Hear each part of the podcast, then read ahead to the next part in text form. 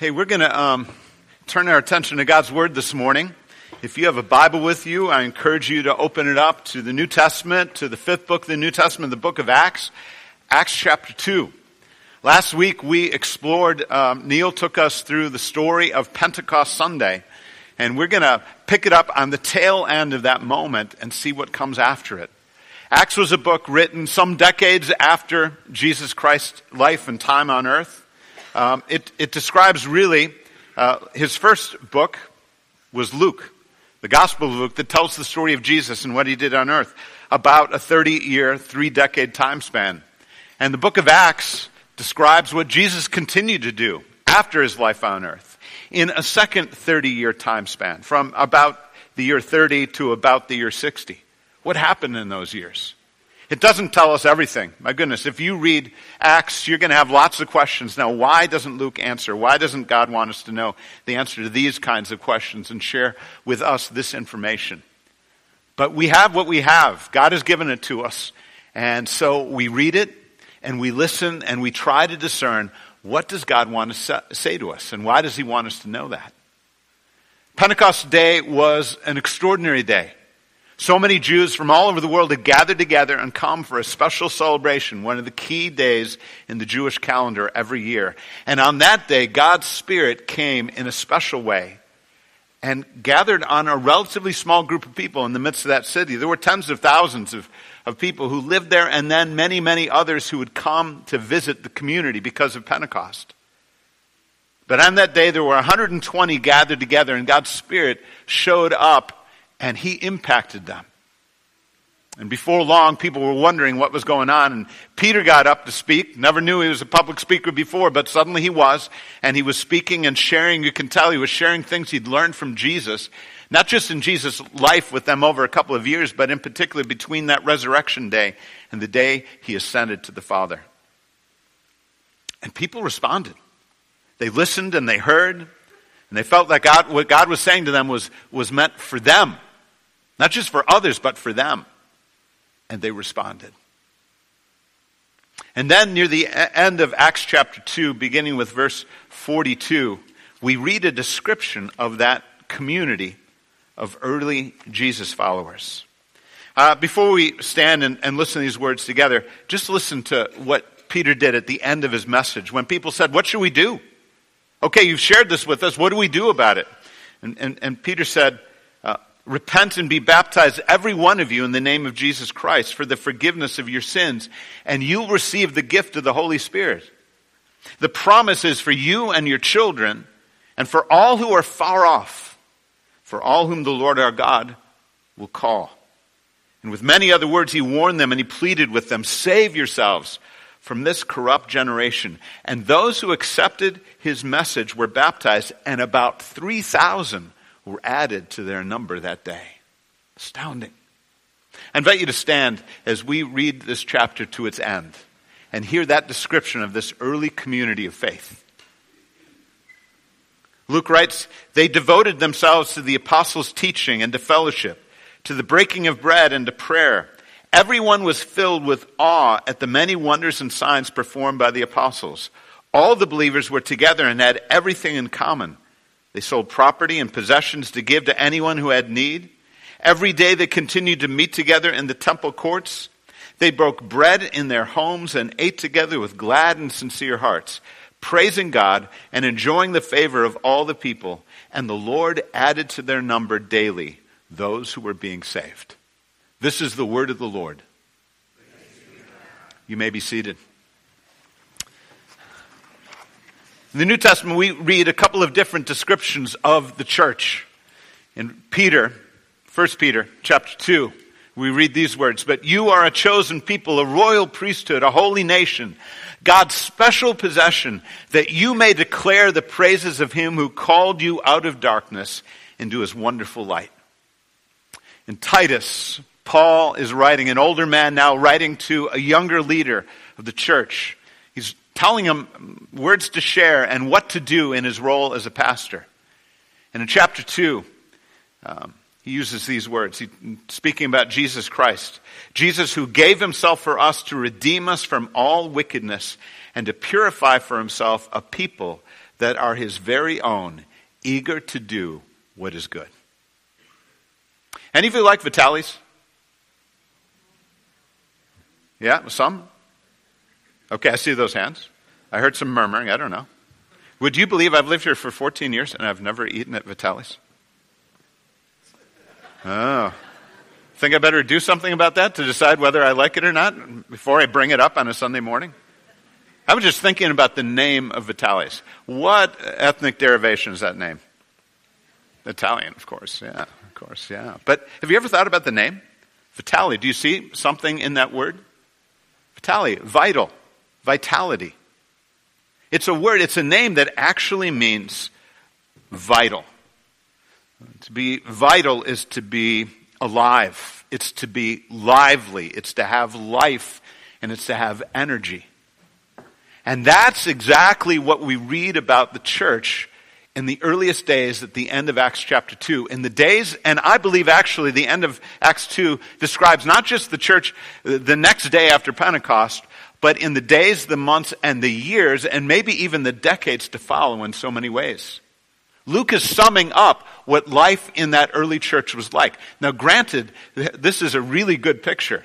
It doesn't talk about the challenges. It doesn't talk about the failures. It doesn't talk about when people mess up. And those things are all real and they happened.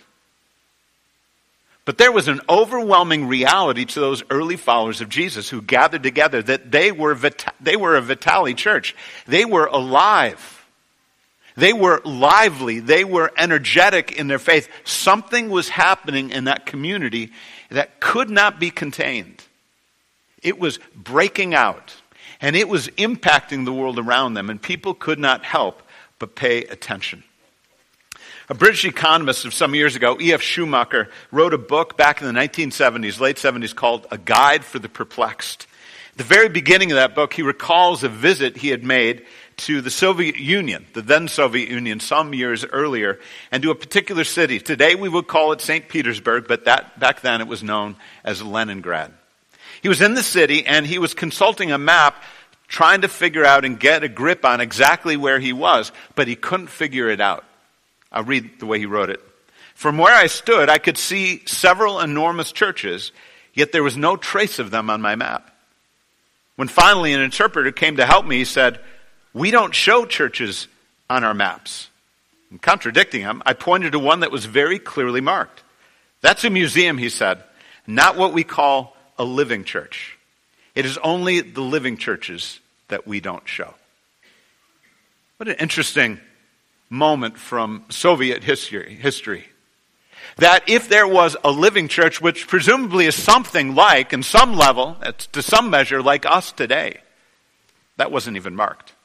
Because in the Soviet system and in the Soviet understanding of the world, religion, and in particular Christian faith, was insignificant and an enemy to be either battled or ignored. But the buildings that were listed were the ones that were not living museums. Summer after I graduated from college, I traveled through Europe with some friends. And for the most part, I went to churches that were museums, or at least they seemed to be museums. They were huge, and they had extraordinary art. And they had people going in and out all the time. And sometimes you paid to walk in and out, and sometimes you paid to use the restroom in that facility in and out. Every once in a while, there were a couple people praying there, and if you wandered by on a Sunday or a Sunday morning, you might find in this gargantuan cathedral a small group of people gathered singing weekly. I don't mean every week, but weekly. It was week. Um, and doing the best they could and praying and, and opening the Bible. I don't mean to diminish what they were actually doing at all. When I got to England, I was traveling with a friend and we went to England, and we went to London, and on Sunday morning we went to All Souls Church and heard a famed preacher, John Stott, was preaching that day. The next day I traveled to Cambridge Stayed with some friends there. On Wednesday night, I remember going to Eden Baptist Church. You know, I know about All Souls Church and Eden Baptist Church. They wouldn't have showed up on a Soviet map because they were living, they were lively. There was something happening there, and it had a lot to do with Jesus Christ and the Holy Spirit. But I'd spent a lot of my weeks in Europe visiting church buildings that were beautiful, that must have had an awesome story and an awesome history. But I have a feeling most of them would have been marked on the Soviet maps because there wasn't something alive there. Jesus Christ didn't call us together, didn't create a church, didn't commit to building a church for no reason at all, but because he wants one. He wants a people. He wants a people distributed. He wants a people gathered in communities all over Grand Rapids for existence. And his plan is not for dead churches, but for vitali churches, vital churches, living churches. But what do those churches look like? If we look at the words in Acts chapter 2, we'll get a pretty good picture of what's involved. So I want you to look again, and, and uh, let's put uh, Acts chapter 2, verse 42 up on the screen. But listen to this description of, of um, what went on in that church. It says they, those are those who have responded, the 120 plus the 3,000, they devoted themselves to the apostles' teaching and to the fellowship, to the breaking of bread and to the prayer or the prayers. They devoted themselves. That word devoted is a verb translated um, it, it, as devoted is a common one that connotes a steadfast and single hearted fidelity to a certain course of action. Do you know what it's like to have that? It is to, to have your mind committed to something, your life committed to something. You're on a journey. It's not just a, a momentary thing. It's not, it's not something you're going to be swayed from quickly. It's something you commit to. Guess what the, the um, Millers and the DeBoers did this morning? They committed themselves to something. And I pray that they will prove to be devoted to that. It's not just a, a ceremony. It's not just something we do in a moment, but it's a mark of a life, and that's what those early Christians were like. They'd heard about Jesus, and they were drawn to him, and they were interested in him. And when God's Spirit came, God's Spirit came into their lives, and they felt something. They experienced something. Something was alive in them that hadn't been before. And they committed themselves for the long haul to what God wanted to do in their lives. So I want to look at some of the things they were committed to, not just in that verse, but in the verses to come. And first, we'll just start here. The, the church is vital and living when it is a learning church. The church is vital and living when it's a learning church. Dead churches aren't learning, or they're not learning what those early Christians were learning. What were they learning? Again, verse 42 they devoted themselves to the apostles' teaching. There was a center to their faith. There was an intellectual content to their faith. Is God's only desire for our lives that we, that He fills our minds or we fill our minds with knowledge and information? That we become Bible experts? That we can spit it all back? No, of course not. He wants your heart. He wants your will. He wants the whole of your life. He wants your emotions. He wants your relationships. But he's interested in your mind as well. He doesn't want you ignorant, he wants you knowledgeable. And to do that, those early Christians were devoted to the apostles' teaching. The apostles were the ones who were the leaders of the community. There was at this moment in time no complete Bible. There was a Hebrew Bible, but there was no New Testament. It hadn't been written yet. Nothing had been written about Jesus yet. And so in these earliest days, the apostles who'd been appointed and called by Jesus were the ones who led the community. And they gathered together, them together and they taught. And we have to guess what they taught because Luke doesn't tell us directly. But we know that what, we can be sure that what they taught had a lot to do with what Peter had just been talking about. About Jesus, about his life, about his death, about his resurrection, about what they meant. About how the Old Testament prophecies and promises tied in with Jesus and how they went hand in glove, how one fulfilled the other. It was communication about who God is, and about the, the center of the faith that had been handed on from the Jewish tradition. It was an understanding of what it meant and what it means to follow Jesus in practical ways, in everyday living, ethics, and how we respond to certain situations, and how we think about things, and how we talk. All of those things. And those early followers devoted themselves. A church is vital in living when it's a learning church. You've heard this phrase, I'm sure. The, the idea of being a lifelong learner, that's inherent in being a Christian. Or at least it's in, it, it should be inherent in being a Christian.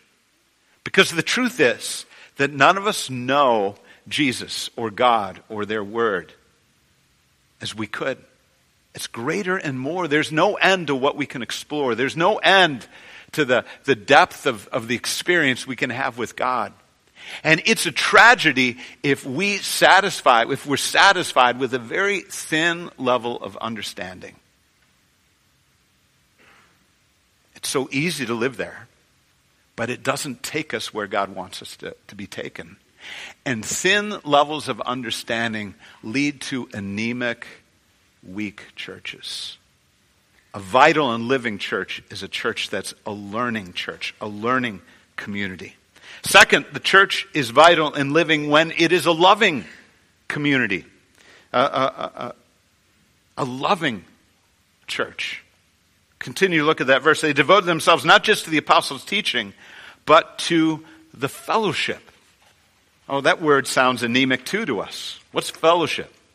It's just when you go upstairs in the fellowship hall, because that's the only place you can fellowship, and you have coffee and something to eat, and you talk about the football games yesterday or what happened this week.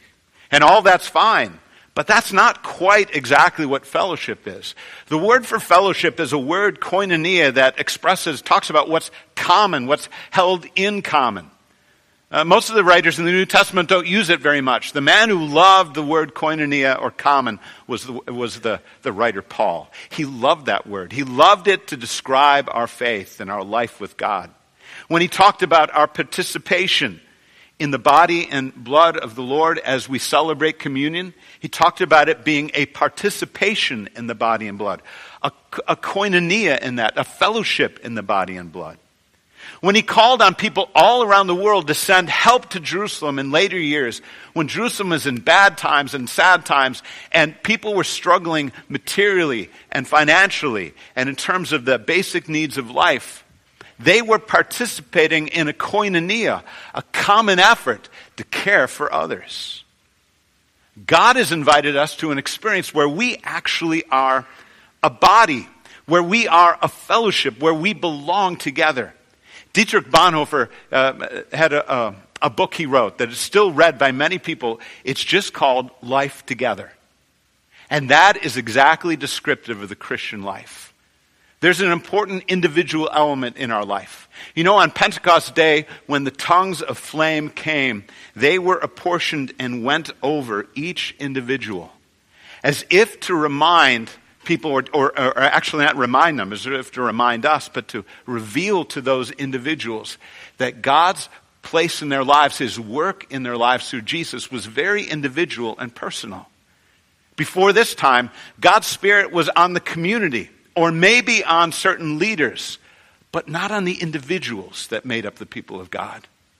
But with Pentecost Day, now the Spirit dwelt not just in the community as a whole, and not just in assisting certain leaders in their work, but on each individual who make up the body of Christ.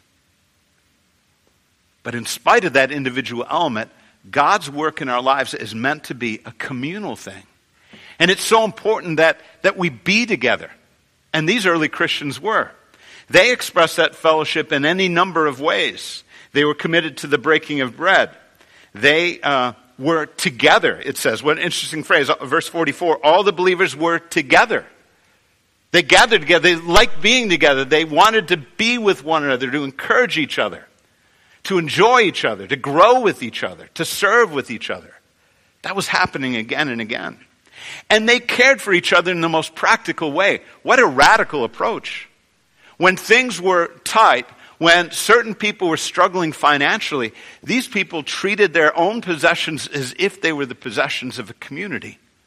And when there was a need and someone had something, they would sell what they had and receive those proceeds and then share them with others. What a radical commitment.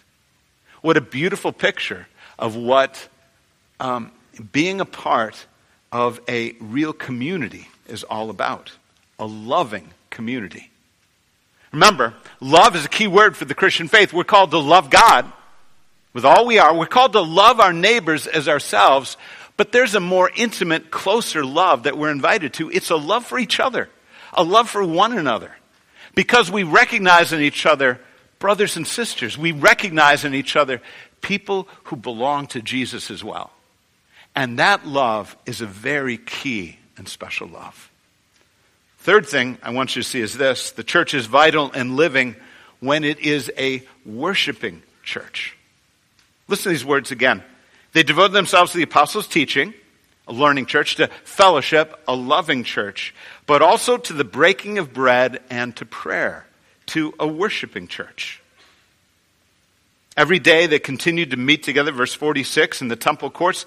They broke bread in their homes and ate together with glad and sincere hearts, praising God.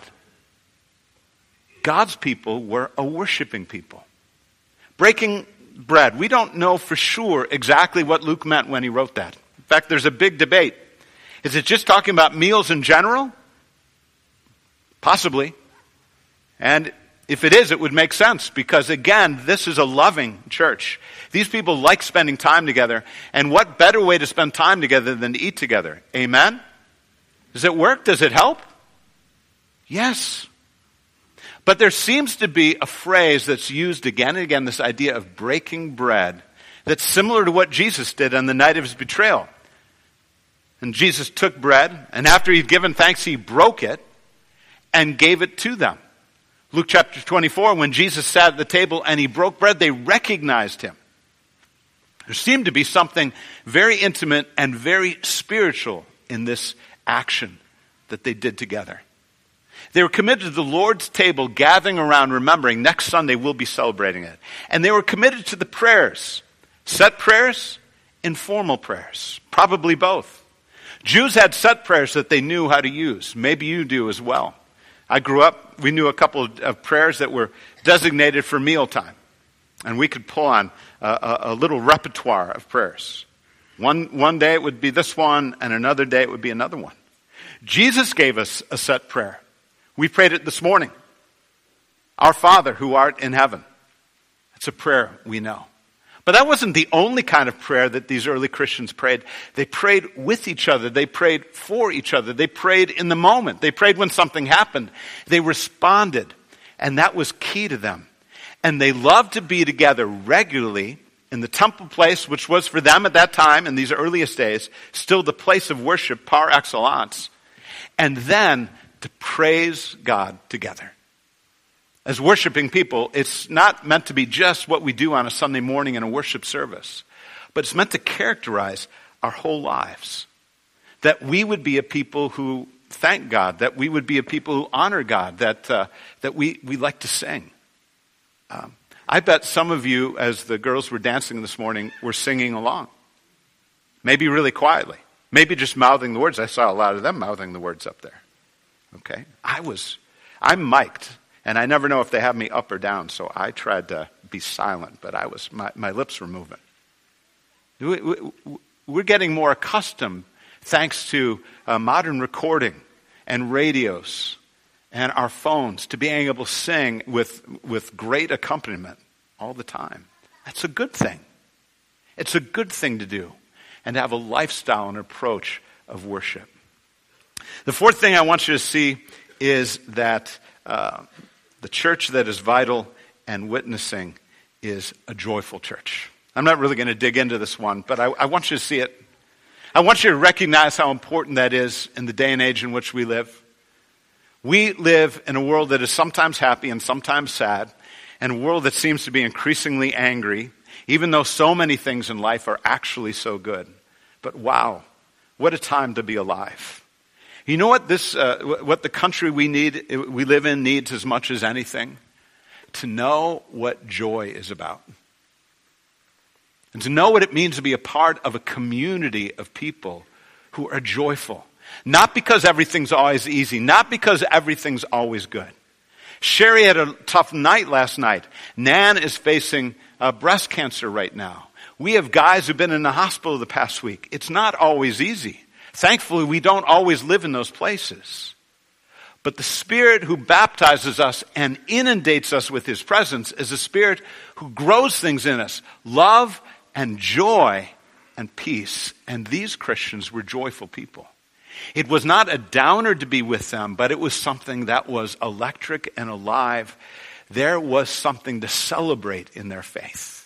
And as we recognize sometimes, there are virtu- there's virtually nobody else in America who's getting up today singing except us. Christians are the ones all across the country who get up on this day. Singers, good singers and bad singers alike, here we are.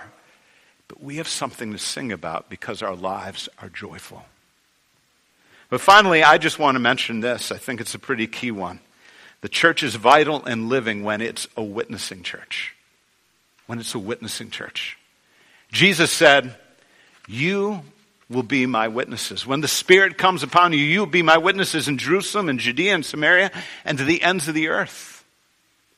And from the very beginning, that's what happened in this community of faith. On the very first day, the Holy Spirit comes, and one of them who'd never done anything like this before got up and spoke. And guess what? Most of us are not going to be people who are going to hop up in front of 3,000 or 300 or 33. We're not going to hop up and, and, and talk off the cuff and be able to move the hearts and the minds and the lives of most of the people gathered there. But Peter could do it.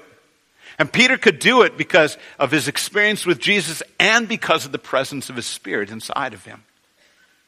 But all of those people, all of those 3,120, have been touched by Jesus. And so together, they began living lives that other people couldn't escape. They, they couldn't get it past it. They had to pay attention. Something is going on here. And it became, uh, this twofold pattern of witness became key for the increase in the growth of what God was doing through the church. What was that twofold work? There were people who were gifted to, to, speak, to stand up in front of others and speak. And that was a key moment. And it happened again and again in cities around the Mediterranean as Peter or Paul or some other apostle or some other new leader would come, uh, come to town and go to the synagogue generally in the earliest years and get up and share and be, talk about Jesus in a way that people had to sit up and listen and think. And then people who would respond and would gather together and become a church, they wouldn't necessarily all have that role, but here is something they would all be involved in doing. They would live provocative lives. Remember this phrase from Michael Frost a couple of years ago? I used this. They led questionable lives. The way they lived with Jesus, the way they lived with each other, the way they treated the people near them caused other people to ask questions. The way they were joyful when they were persecuted caused people to ask questions. What's up with you people? Why do you live this way? Why do you react this way? What's it about? And as they provoked those questions, they had something to say. Because of this Jesus who died, who's alive, who sent his spirit into my life and I'm a different person today because of it. Hey, God doesn't want us to be anemic, and God doesn't want us to be a dead church. He's interested in the kind of churches that never would have shown up on a Soviet map. Would to God that every church building in the Soviet Union had been, had been a living church, and there would have been no place for, for those museums. They would have found something else for. But may this church never be a museum. May we be a living and vital church because we are a learning church, because we are a loving church, because we are a worshiping church, because we are a joyous church. But without the last one, it wouldn't work either because we're a witnessing church. And do you see what God did? Day by day, He was adding to their number those who were being saved. Are you ready to pray for that in this church? That we'll be all of those things? that we'll be alive, that when people talk about vitalities, they won't be talking about pizza, but they'll be talking about First Covenant Church? Let me put it this way as we close. I'm going to invite our, our worship leaders to step up for our close. But here are my questions for you Are you a learning Christian? Are you a loving Christian? Are you a worshiping Christian? Are you a joyful Christian? Are you a witnessing Christian? Do you want to be? Here's the thing God wants you to be. Am I? Here's the thing, Craig God wants me to be. Let's pray. Thank you for what you did 2,000 years ago on Pentecost Day. And Lord, for the long haul, we pray that you'll do a work, a fresh work, a Pentecost kind of work in us and in our church. That we may be devoted, but only because of the work you're already doing in us, to all of this and more. May we matter, not because we're self important, but because you want the church alive and important in this world. Help us, Jesus. We pray in your name. Amen.